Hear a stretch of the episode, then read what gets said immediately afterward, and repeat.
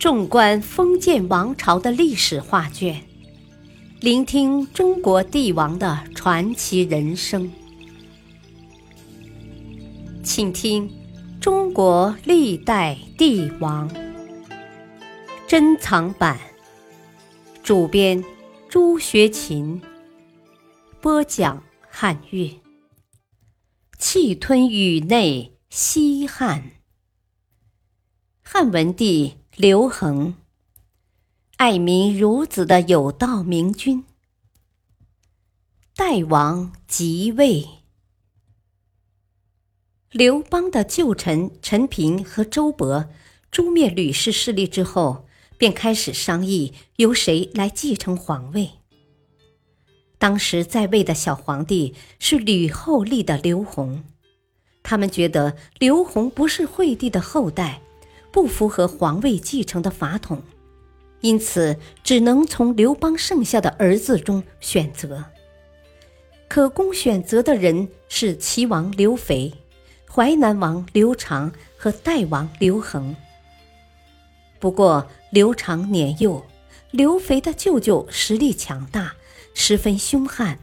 假以时日，恐怕又是一个吕氏家族。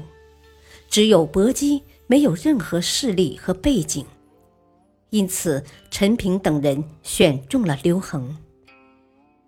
他们派使者去代地迎接刘恒，表示要拥他为帝。二十三岁的刘恒听到这个消息，并没有欣喜若狂，反而有些拿不定主意，只好征求左右大臣的意见。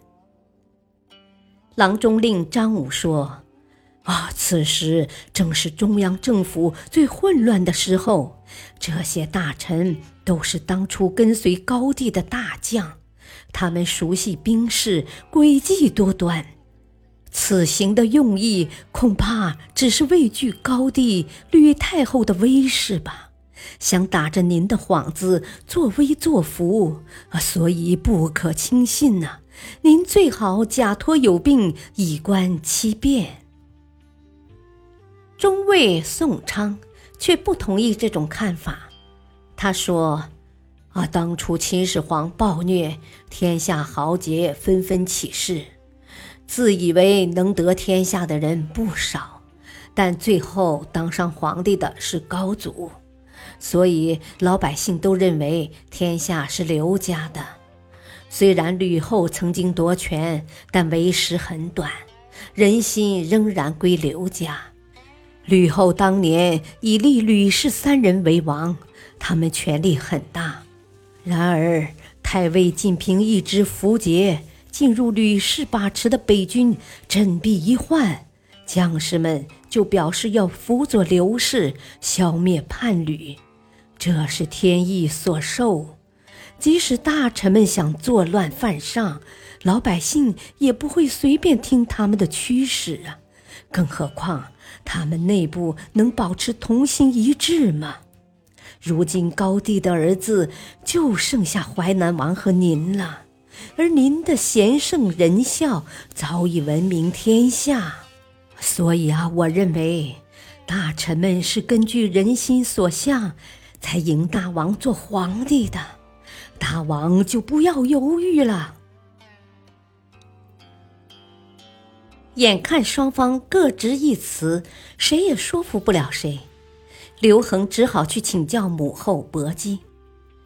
这个深通老子的老太太说：“啊，派你舅舅薄昭到长安去查看一下形势吧。”接着，刘恒又用龟甲进行占卜，只见龟甲上显出一条大大的横向裂纹。根据卜辞。大横代表着更替，将做天王。刘恒奇怪的问：“呃，我本来是代王了，还能做什么王？”占卜者解释说：“啊，所谓天王，就是天子。”这时，被派到京城打探消息的伯昭也回来了，他说。啊！您不要再怀疑大臣们了，他们是真心拥您为帝呀。刘恒笑着对宋昌说：“ 果然如你所言呢。”随后，刘恒带着宋昌、张武等人前往长安。走到高陵，他下令停车，并派宋昌前去打探消息。宋昌刚走到魏桥，太尉周勃便率领丞相以下的官员来迎接。宋昌回去将情况禀告刘恒，刘恒放下心来，继续前进。他们来到魏桥。群臣立刻跪下拜谒。这时，刘恒的身份还是代王，不是皇帝，而汉朝中央政府的权力早已掌握在周勃一人手里，局势非常微妙，进退之间很难处理。因此，刘恒当即跪下来还礼，这也是老子的谦德精神。拜礼完毕后。周勃上前说：“啊，大王，我希望向您单独禀报。”还没等刘恒开口回应，他身边的宋昌就过来拦阻。这也是个精通黄老学说的人才。他说：“啊，所言公，公言之；所言私，亡者无私啊。”周勃被他说的没办法，只好跪下献上玉玺和符节，说：“啊，没有别的，只是公事。这是皇帝的玉玺，今特别送上。”恒接过玉玺，按照常理，他就是皇帝了。但他说：“啊，我初来乍到，还不了解情况，不一定由我当皇帝。”我先保管这些东西，到了官邸再商量吧。刘恒在官邸住了九个月，每天都在观察各方面的情况。他觉得自己年纪还小，处理政务经验不足，如何让刘氏宗族和手握兵权的大将们服气，应该好好想清楚。眼看刘恒毫无动静，大臣们都急得不得了。他们说：“啊，现在你已成为高帝的长子，是继承皇位的最佳人选，希望您早日继天子之位呀。”刘恒说：“哦，此乃事关高帝宗庙，是大事，我没有才能，恐怕难以胜任呢。”还是请你们找一个最合适的人选。最后，在群臣的苦苦哀求下，刘恒才说：“啊，既然所有的宗室、将相、诸王、列侯都认为没有人比我更合适，那我只好勉为其难了。”于是，在公元前一八零年九月。刘恒正式即位，他在高祖庙举行了典礼。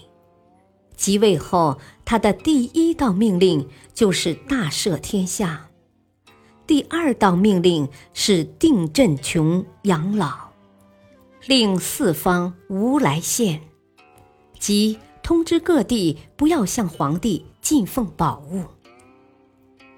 汉朝时，宰相以右为上。左丞相相当于副职，为了表彰周勃，文帝将原先的右丞相陈平改任左丞相，任命太尉周勃为右丞相。